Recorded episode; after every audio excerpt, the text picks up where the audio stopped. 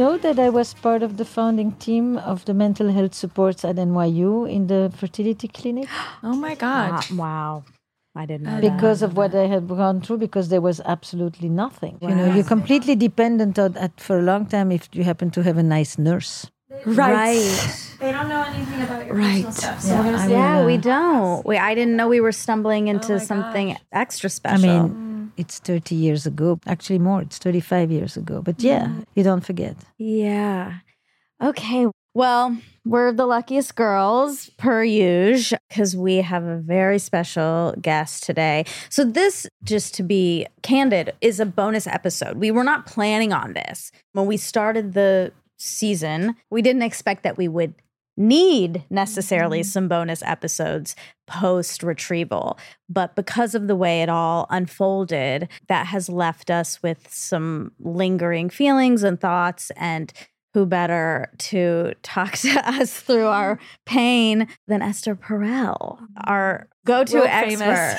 I can't believe we get to have you in the attic as often as we do. It's so special. So, I guess the audience at this point knows that I got two eggs out of the retrieval. Liz got 13 eggs. The bullseye number, quote unquote, is 15 to 20. So, both of us were disappointed. And I was like, okay, so I got essentially zero, is how I felt and took it. It was such an intense process, and especially because of the way we did this. It was just us two. Kristen and Dax were out of town. Like we were in fertility camp. We did these shots together every night. I gave Liz her shots every night because needles ow for her. and we did this every day. At the very beginning, we talked about our feelings, uh, how they were evolving, and the night before shots, how that went. And then we talked to experts and then people with fertility stories for two weeks. So we were inundated in this space. We did do it so publicly, which felt like what I always do, which is make something hard work. That makes it easy. when it's not what you think it's going to be, Yeah. then you're like, oh, wow, now I have to share this devastating news. You said, oh, I was like disappointed. Like you were devastated. That I was know. really hard. And you've bounced back a lot in an incredible way. But yeah, then you're, you're suddenly like, not only am I devastated, but then I have to share this result with everybody. And there was a question. I was like, maybe I won't. We didn't have to. Right. Our last episode we recorded, we had just had the retrievals, so we knew how many eggs we got, but we didn't know how many were mature yet. So at that point, I had six eggs retrieved. Still not great, but along the process, it was becoming clear that was going to be ish my number. So six seemed okay. And then Liz had 19 retrieved. So that was like, okay, like we did it. We made it through. And then the next day, both of our doctors called. But you see, if you talk about numbers of eggs, it keeps you in this kind of mathematic equation, and you don't have to talk about loss. Whereas what I think happens if you are in a fertility treatment because you have an awareness that you have had challenges, then you have already begun from a place of loss. Oh. Certain things have not worked, and you are opting for the next series of interventions. You are in touch with the longing, you are in touch with what hasn't happened, you are in touch with grief, you are in touch with loss. But when you're trying to retrieve eggs on your own in order to freeze them, you don't start from a place of deficiency. you start right. from a place of you think I'm going to prevent something. You know, I'm creating a, a credit account. And so you are not actually as well prepared for the experience of loss. When you say, I had nothing, because two is nothing, it depends. It's actually not true. It all depends on the quality, but still, it feels like a little death. Some people say, I failed, even though somewhere they know it's not them, but they feel like their body betrayed them, like they didn't deliver. But there is loss. And it's a strange experience of loss and death, because on some level you say, of what exactly? Exactly. Right? And this is where there's an incredible term that was coined actually by a colleague of mine, Pauline Boss, way back when, and it was called ambiguous loss. And she specifically used it around miscarriage and around fertility because ambiguous loss is when you can't fully resolve because either like in alzheimer for example the person is still physically there but emotionally or psychologically gone. But in miscarriage the person is emotionally there the baby the eggs what you attach to it the story that gets accompanied which means a child but physically there is nothing. And so it is a different kind of mourning. And i think if we're going to make something useful to people who listen to us, it's really to not just stay with numbers and hormones, because there is something very alienating about that language too. Follicles, counts, hormone. I went through the story and I remember thinking there was a way in which the entire medical establishment, this is way back when, but still, had a way of never using the word child. Oh, never. It just talked about follicles and sperm counts and eggs qualities and membranes. Can we name this experience? Because there is a real goal to it and it has a mm. name. And if we name it, then we actually will acknowledge the loss and we will know why we are so disappointed, depressed,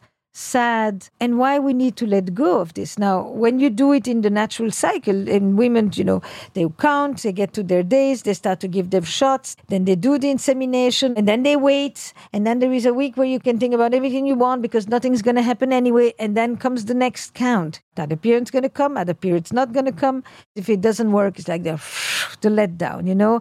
And then you have to wait a month. So then everyone who's gone through this dance gets that rhythm of the period that you prepare, the period of ovulation, the period of waiting, and then the period of resolution. I think that is where I want to put the focus for you is that this is a loss. And when you say it's weird because there's nobody really there, it is a small death. Yeah. It is a creation that didn't fertilize. And so if it didn't fertilize, it died. And it's symbolic, but it is no less real in your experience. Yeah. It's nice to hear that because I think in the moment it felt very silly to be so thrown by it. And Yes, I yes. really was. we went to like get a breakfast burrito or something totally benign. Also, and this is with everyone in anything with pregnancy or their bodies, we were in so much Yeah. pain. We were so bloated. We couldn't even really stand up straight. We had just gone through these procedures Surgery. Yeah. yeah, am amnesia, anesthesia, anesthesia, and we were really in pain. So then when she called and was like, "Okay, so I have bad news," kind of from "I have bad news," two eggs were mature. I don't remember barely anything else she said. I mean, she was saying stuff, but if we do it again, then the X, Y, and Z, we'll try this. And at one point, I remember I said, So, what does this mean? I couldn't really comprehend it. She was like, Well, you're not infertile. She knew I needed to hear that, I think. But I got off and I was like, Okay, well, okay, I'll do it again. It's fine. Right, but you see that you enter a whole mindset now because I can't tell you that it's never going to happen. You've just done it one cycle. So, of course, we need to keep your hopes up. So, now we're going to talk about all the other procedures. And I think that before you start talking about all the other procedures, it's really important to allow oneself to actually sink, to get really down, to realize shit, you know, it didn't happen. I really wanted this and to go through that until you get your strength back and you go for that next. What happens sometimes from the well meaning medical profession is that no sooner have I told you I have bad news than I'm telling you, but I have other, you know, there's so many other things we can try. And it's well meaning, but it is actually not really what one needs. One needs to just mope or weep and I'm very happy that we talk about that because that is the part of the support that isn't talked about. What is talked about more is what are the other things that you can do and don't give up and you just began and that's all fine. But since you're bringing me, I know that other experience. And it's also the fact that you didn't have the same results. So here you are, you know, you want to do this together, but now you have a better situation than you, and you want her to succeed. Of course. You feel a little guilty that it worked for you and it didn't work for your Yes, friend. You I'm feel a little jealous and envious that it worked for your friend and not for you. All of these things are there. Even if we try to be mature about it, it's natural that there will be an element of envy and an element of guilt because the most beautiful thing would be that we could both be witnesses of each other's fertilities. I do want to ask you that because of just the natural way of how it went. we focus so much on me and the sadness, but I do want to hear a little bit about were you just so uncomfortable? Well, is it hard for you to Yeah. celebrate when the very person that you're doing it with, it's obvious to me. I mean, not Yeah. to the full extent, but there must be something of that. at the very beginning uh, when I told my doctor what I, you know, I'm making a podcast about this, they told me just so you know, like don't compare numbers. And when you got that phone call, I really did have like a moment of how do I help her? I'm the 13 eggs consoling the, you know what I mean? And even again, 13 eggs is still not the number that I wanted, right? But I can't complain about this to Monica. Again, it's we're not here to compare whose loss is bigger. The loss is different and it means something different, right? And I love the term ambiguous loss because I can relate to it with even dating or a job. Sometimes the thing that you don't get, you experience a bigger loss from it than the thing that you did have and that you lost the relationship that you imagined in your head, how it would go and how you would feel with this person when it happens and it doesn't work out, it can almost be a bigger loss or again, harder to grieve or more complicated to mm-hmm. grieve because it never was the thing that you imagined it would be in your head. And as you're talking with miscarriage, as you're talking about it with egg retrieval, it's not a fantasy, but it is a story that you've created. And then you feel dumb grieving it. You're like, I'm grieving a thing that never Yeah. existed. Well, I mean, you yeah. grieve a few things. You grieve the result, but you also grieve an approach to life, right? And on some level, when you decide to freeze your eggs, you think, I am in control of my fertility. I'm in control Yeah. of my life. I'm an emancipated Right. woman who has Empowered. choices, empowered, Yeah. etc. And you try to defy the biological imperative. You really think that science and magic and good luck will prevail on your side. And when this doesn't happen, it does put a lot of women who think of themselves as in charge Yeah. in confronting the realities of the things that you don't control. And can I add one more thing to that? Because I also felt for you, Monica. And again, I feel like this happens with dating where you're like, I didn't even really want you and you're you're rejecting me. You didn't even know if you wanted kids. And by the end of the retrieval, you did. That was a whole part of this for me because you know you've you've been on our other show. Like I'm independent. I don't even know if I want that. I don't even know if I want a partner. I don't even know if I want kids. All defenses, and I did. We just released the first episode. Also, that's another story. Editing the show is tough for me, but I uh, was listening back. First of all, I'm so pessimistic.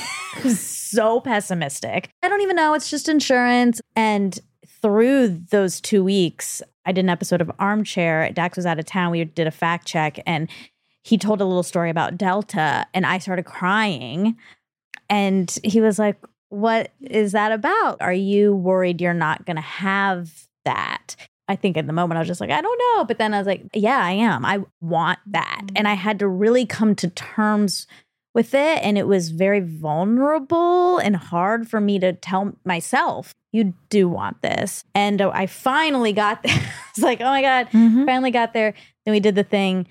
And then it was like, I knew it. I knew it. I knew I shouldn't have let myself feel the thing because it just comes with this mm-hmm. pain. It comes with the pain, but it also comes with the motivation. It comes with clarity. You cannot do this while you remain kind of wishy washy. It's really too involved. If you ever were wishy washy on round one, by round two, you definitely know why you're doing this. And even if sometimes you're doing this because you can't stand the fact that it's not happening, it's kind of in the in the negation of it. The disappointment of it not working is almost bigger than what you think is the joy of it happening. Yeah. That said, it's okay to be very clear that you want to have children and to know that when that doesn't happen in the cycles that you have the grief that comes with the fact that the child hasn't arrived yet and to think that you can protect yourself from the grief by being wishy-washy over do I really want it? I'm not sure I really want that. So if it doesn't happen, there's But no there's big no loss loss. it's a real fantasy. It's a fantasy in the domain of fertility because it plays in this idea that you can decide everything.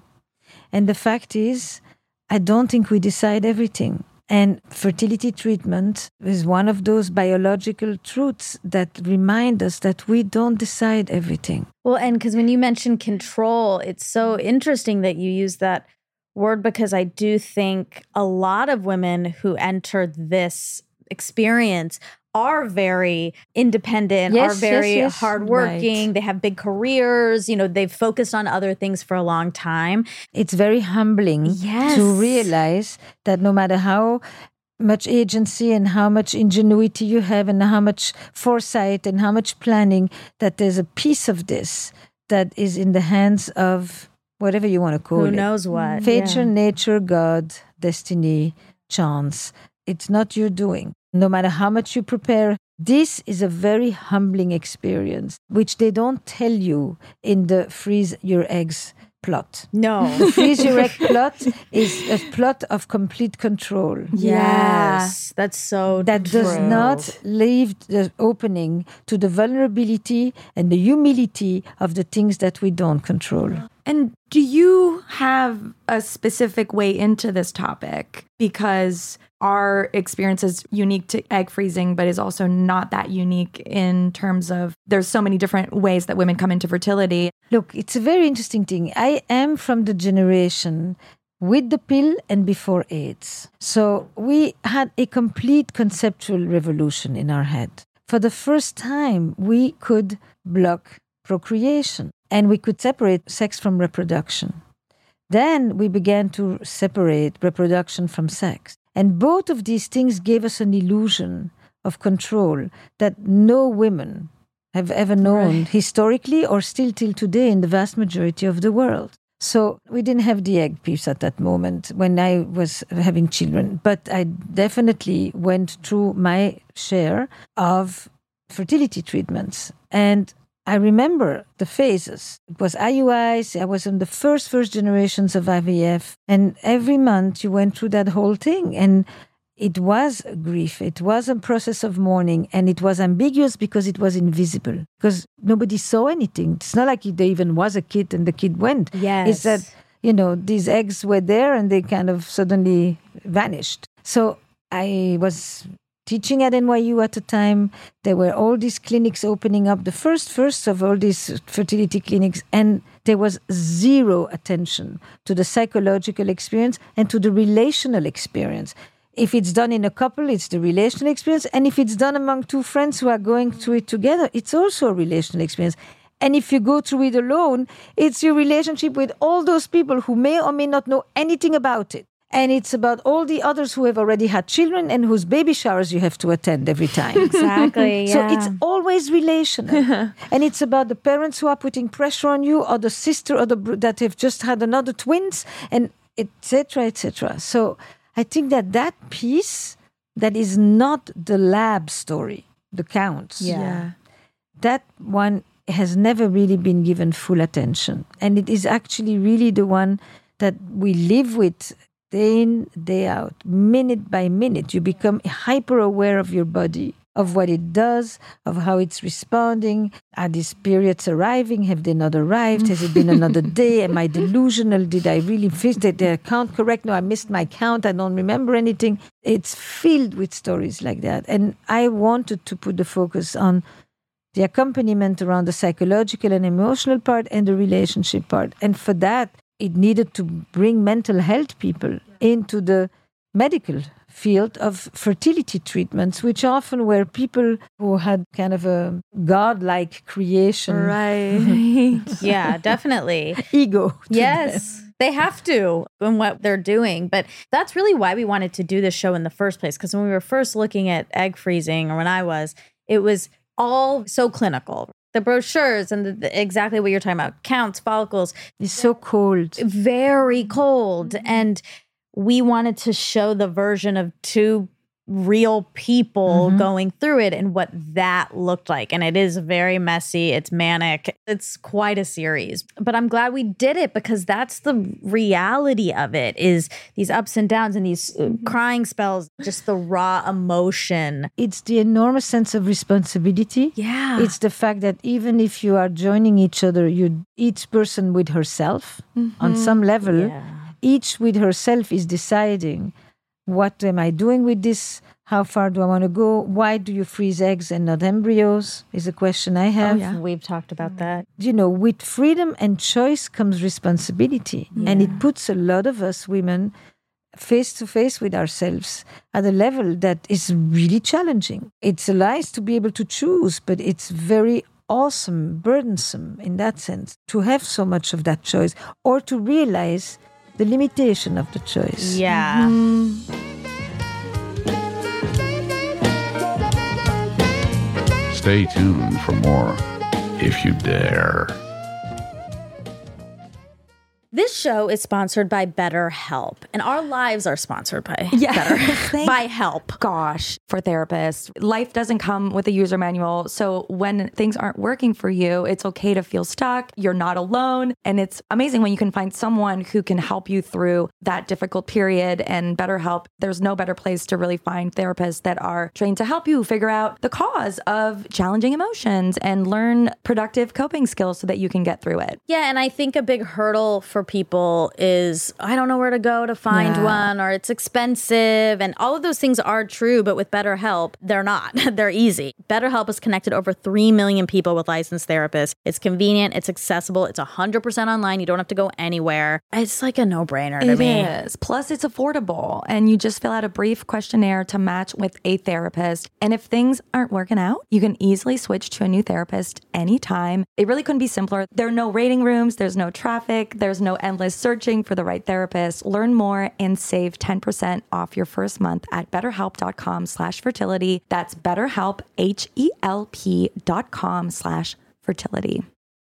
We are supported by Modern Fertility. Now, we're supposed to go to the OBGYN once a year for our annual checkups, but checking in with our fertility isn't usually a thing until we're ready for kids or struggling to get pregnant. But Modern Fertility was created so that you don't really have to wait to do any of this. It's an easy, affordable way to test your fertility hormones at home with a simple finger prick, mail it in with a prepaid label, and you'll get your personalized results within six business days. I love this Me too. so much because these appointments can be stressful if you have a full life, could be expensive or it could take up a lot of your time. And you'll get insights into your hormone levels, your ovarian reserve, which is how many Follicles. eggs and follicles, which Yeah. we didn't know going into this process. Yeah, and then you can kind of check with me when I was off the birth control and on. Like I can Yeah. check via this instead of having to go to the doctor and make an appointment. I can. It's so easy. Yeah. And so traditional hormone testing at a fertility clinic can be several hundred dollars. And modern fertility tests the same general set of hormones at a fraction of the price. So if you go to modernfertility.com slash race to 35, you'll get 30 bucks off your test. Right now, Modern Fertility is offering our listeners $30 off the test when you go to modernfertility.com slash race to 35. This is a limited time offer for $30 off. Get $30 off your fertility test when you go to modernfertility.com slash race to 35. modernfertility.com slash race to 35.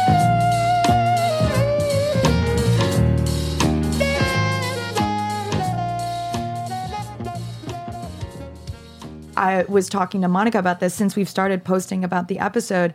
I now have, I don't know what to call these guys, like fertility guys or like egg freezing guys in my comments telling me get married and have kids. Even if I'm literally posting about pizza, maybe it's bots from Russia, but I don't know what that would be for. um, it, it's, it doesn't seem very politically motivated, but but I do think it's interesting to talk about this, right? So one of the things that women will talk about the most with egg freezing is that it feels very isolating, especially if you're not doing it with a partner, right? And you tend to freeze your eggs because maybe you haven't found a partner. We know that that's the number one reason women freeze their eggs right now. And so there's this sense that you failed, or this sense that no one picked you, or I don't know if I've brought this up, but I think there was also an underlying anger for me. The fact that I have to do this Yeah. makes me frustrated. And then I think there's a societal thing as women are doing more things on their own, then do men feel even more obsolete? And I don't know. I'm just wondering if you have any thoughts about how all of those emotions are at play in our relationships, and particularly again for women who are going through this, how to deal with that sense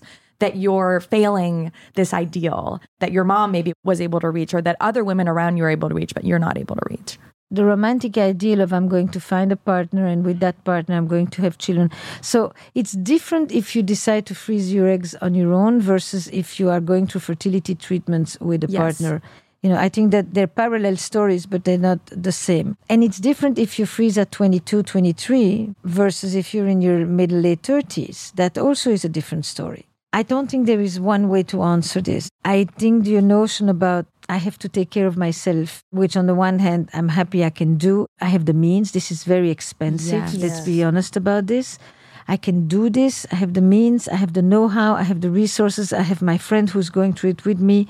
That is huge. And I shouldn't have had to do this. Why did this happen to me? This notion that the plot didn't go according to how I thought it would be. On the other hand, I did ask to myself on my way here, what would have been the difference for you in freezing eggs versus freezing an embryo? Because when you freeze eggs, you still say, I'm holding on for the partner. Yes. And then I'm thinking, if you freeze the embryo, you know, besides the fact that you have more chances, it's a different decision making. It says it may not be based on finding a partner, which then again, you may say, on the one hand, I have the freedom to be able to have a child on my own without being dependent on a male partner, but I have the burden and the responsibility of having to decide this myself. And then I take this even a step further, and I would say almost half the people do not raise their children with the person they had the child with. Right. It's true, yeah. So if we really want to take the story, the goal is not I want to have a child by myself. To have a child on your own doesn't mean that you have a child alone. And that would be dismantling this grip of the romantic ideal that it needs one partner with whom you're going to do this with rather than I will have a child and I will have a community of people around me to raise this child with. Including, we could be two friends who will will live in proximity where we can raise our children together and we will continue to have our love life and find our partners as we go along, but it won't be the condition because on some level you resent your dependency on having to find a man. You tie it to your future. You will resent them even more if you have foregone having a child because you didn't find miss charles prince charles whatever they call it you know prince charming.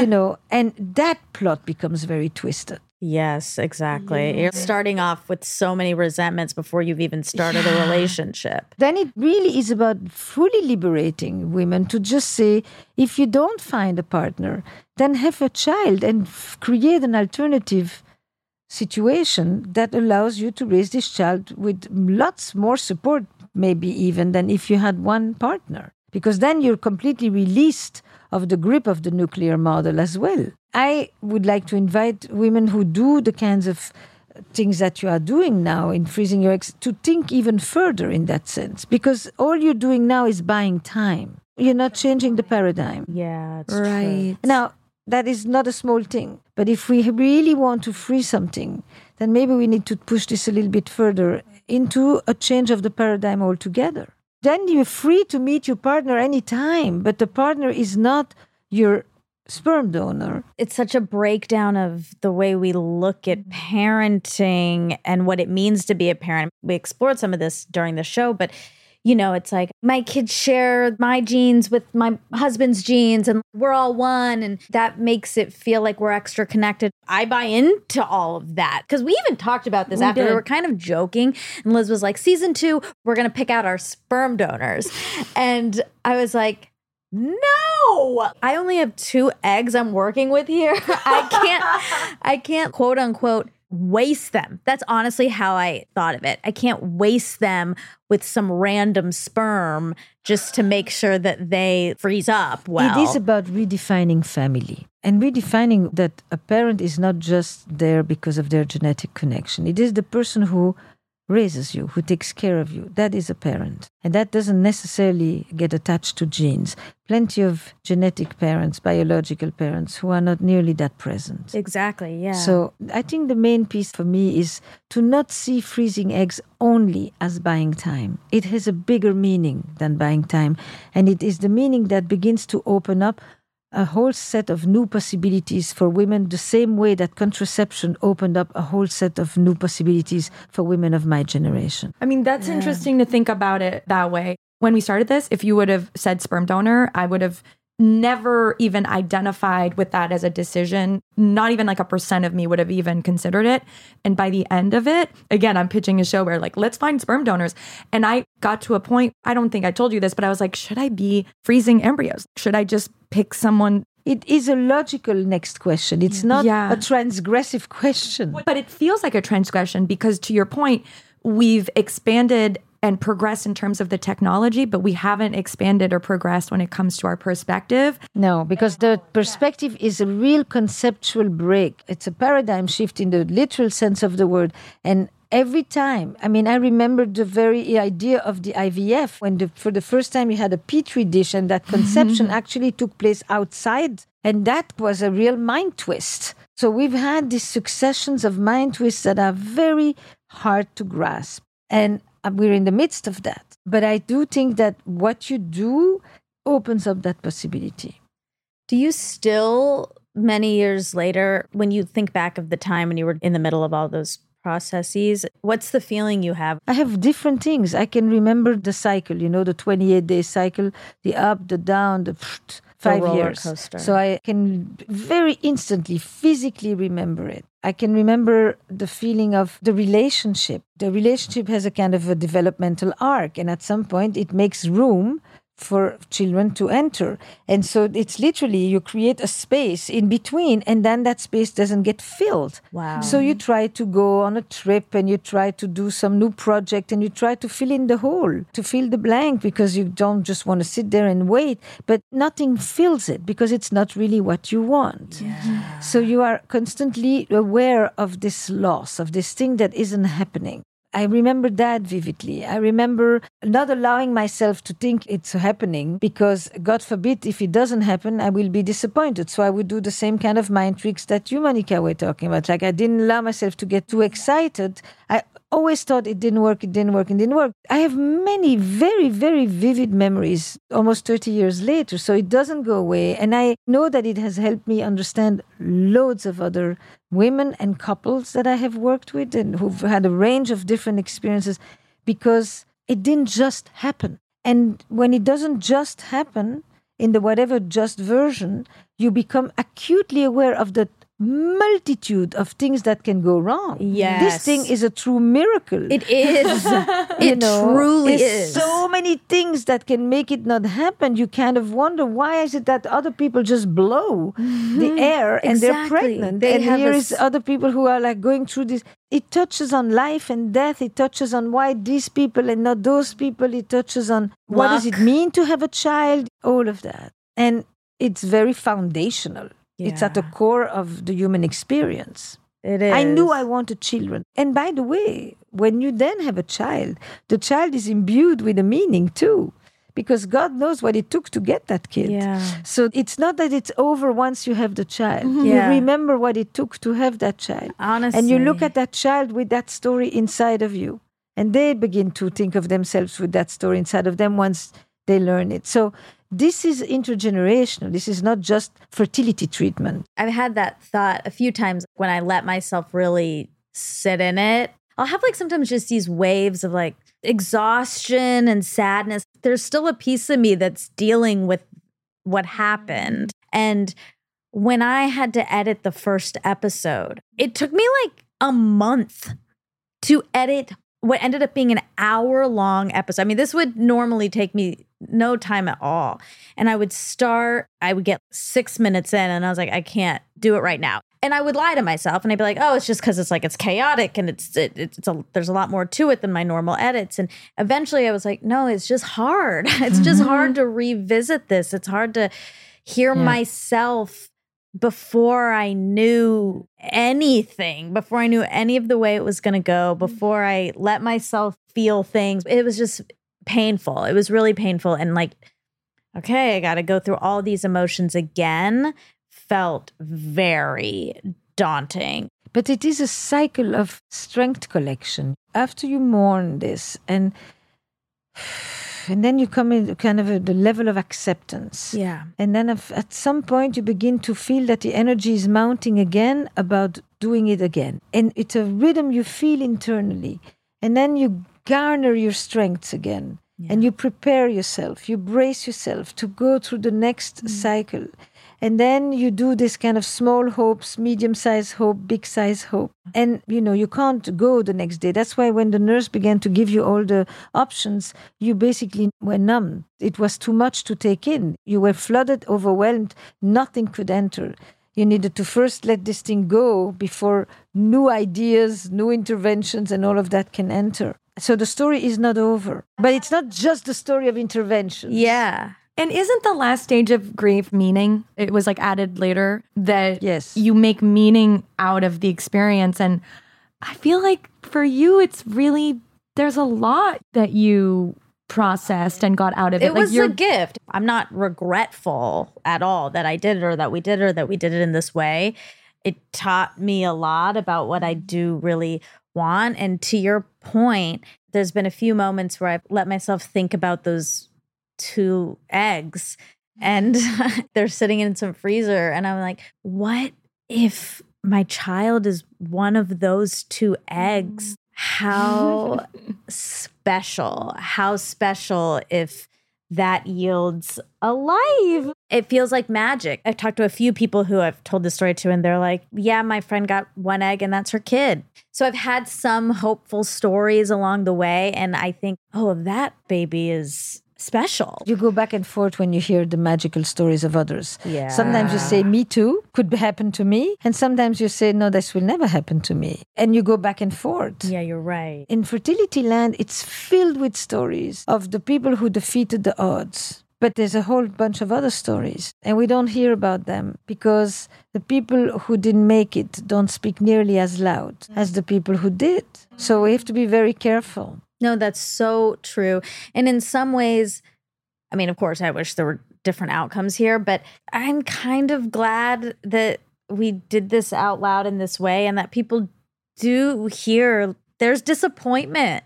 There's often disappointment. And honestly, in this case, there was disappointment across the board. Neither of us were super happy with the result. And one was fairly devastating. And that's the reality of what we're working with here. And like you said, we just don't have the control that we wish we had. I mean, this is just a recurring theme in life that we're having to learn over and over again every day is we don't really have any When control. you think about doing it again and all of that, do you think about the economics of it? Because I think for a lot of people, that is a major Huge. part, right? it's huge. I mean, this is not covered. It is not cheap.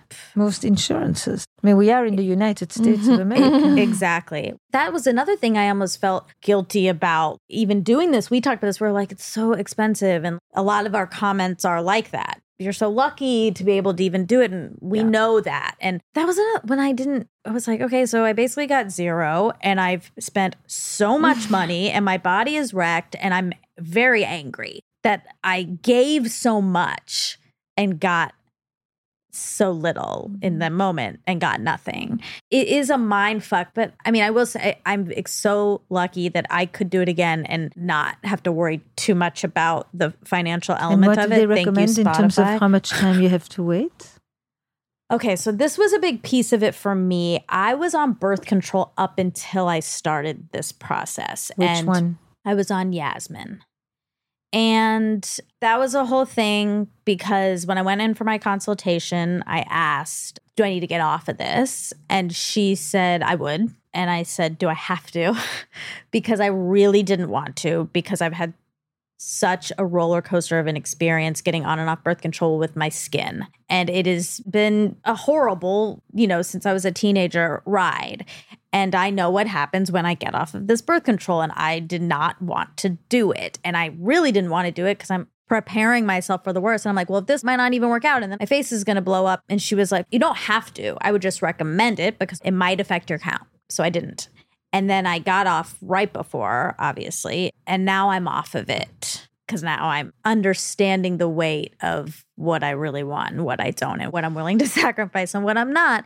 That's another gift I got from it. I want that more than I want this. So I'm off of it, and I'm going to be off of it for at least four months before trying it again so that my body can sort of really clear out. If I do it again, it will probably be the top of next year. And what are you thinking about doing, Annie? my thinking was again this is an insurance policy but then as i keep dating and not meeting the right person i'm like i'm getting older and older maybe this won't just be an insurance policy maybe this will be necessary and i've been thinking about it in terms of well if i do it again i should do embryos that's a whole conversation again i'm having a lot of conversations with myself With yourself. Yes. Yeah. it's also knowing what you want can be a curse in a way. The older I get, the harder it is to date already because I know myself so much more.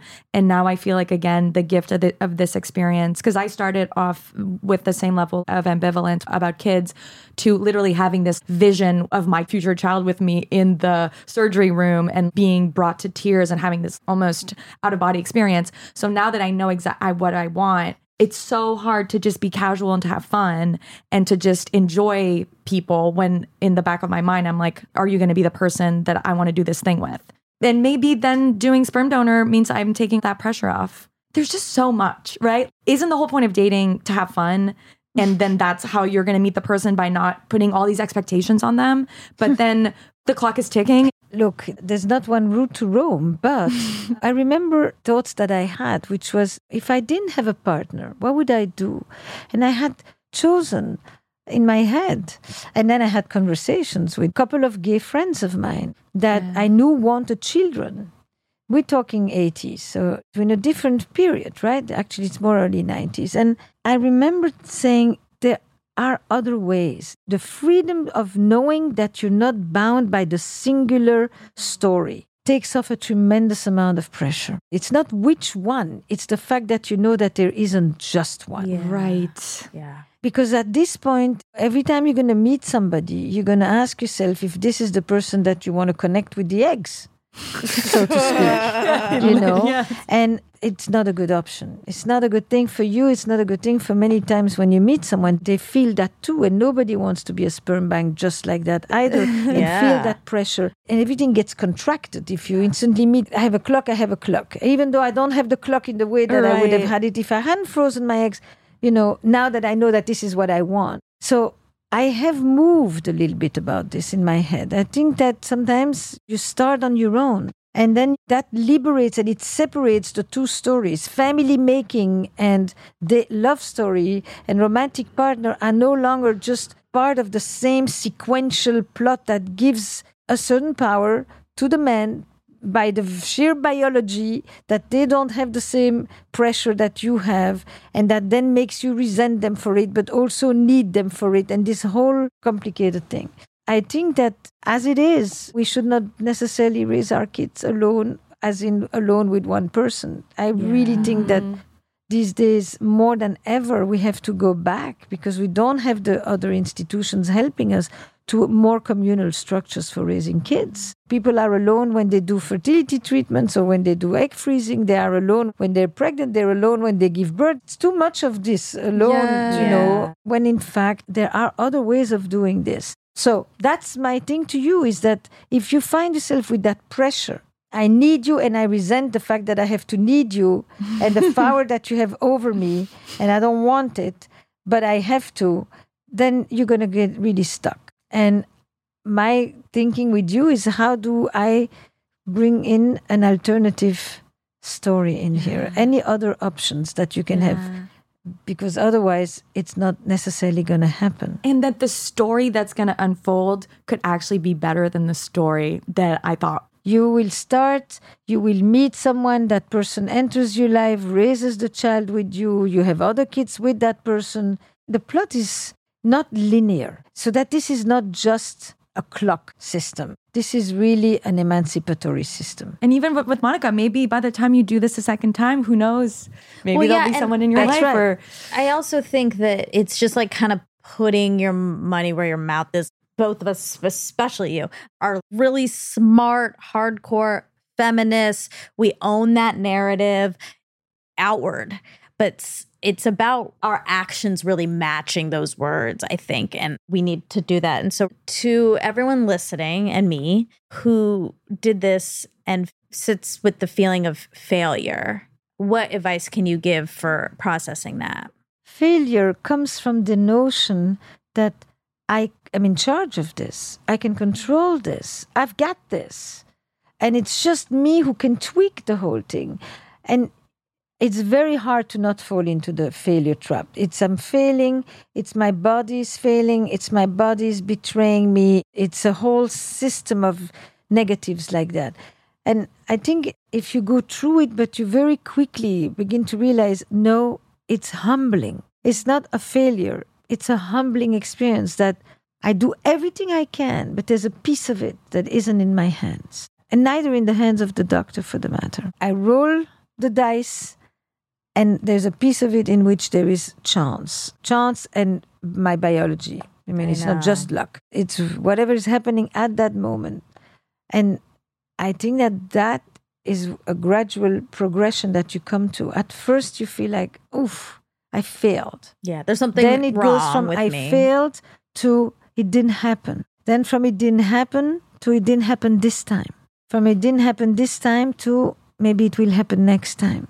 I think the whole process is a process of acceptance, step by step, that it's not going to be the big story. I meet, we fall in love, we make love under the full moon, we pro- have this kid, we decide that and that child, you know. My second one was conceived on the roofs in Morocco somewhere, and it's like I get the plot, I understand the story, you know. Yes. So, but the story is not just this. The I mm. failed starts with Liz as well. She has that piece in there too, because we are so f- programmed to be on this very narrow path of how things should happen that anything short of that makes us feel that we are the mistake and we are the failure.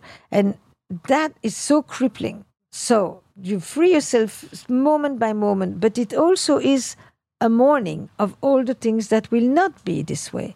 And if it is not this system, then some, some people later on it becomes adoption. But you can only think about the next option when you have fully given up on the one before. And the one before was the I, in my 20s, I'm going to find, you know, that's where this one begins. It doesn't Yes. begin at the egg freezing. Yeah, you're right. You're right. Yeah, you have to let go of the old story for the new story to begin, Yeah. or else yeah, you're stuck. step, Yeah. step. So even the egg freezing comes out of an acceptance of the f- previous option Mm-hmm. that didn't happen, and so we took this option. yeah. Yeah. So it's mourning and regeneration, mourning Mm. and regeneration.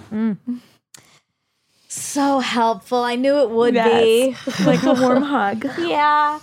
Do you have anything else you want to add before we're finished here? I think that what you do, first of all, the fact that you make this a public thing, I think the fact that you chose to do it together, because so many women go through this alone, find themselves at 7 a.m. in the morning mm. at the clinics Yeah. by themselves. And on occasion, a warm, kind nurse will ask, How you doing today? or What's happening? But to just cheer each other on is a magnificent decision. I wish many other women would do it like that. The solidarity. And then the sharing of the story with other women so that we take women out of secrecy, out of silence, and also give them the option to talk about it to the people they meet. You know, what do you do when you tell the, your next date, I froze my eggs? What's that conversation like? Why did I do that? How does that affect you? Etc. Etc. I mean, there's so many other pieces to this, but you can't think about it when you're in the midst of making sure that you've got the count. The count is so hypnotic. So I cheer you and keep me posted. Okay, thank you. Thank we you, will. Esther. Thanks so much. Okay, so that is a wrap on Race to 35. I want to thank everyone who listened and all the kind words of encouragement and support that people have been sending our way. It really means a lot. And I hope that this process is helpful to some of you moving forward. And I hope you can all remember that we can do hard things. So, have a very happy holidays and a happy new year. We might see you again.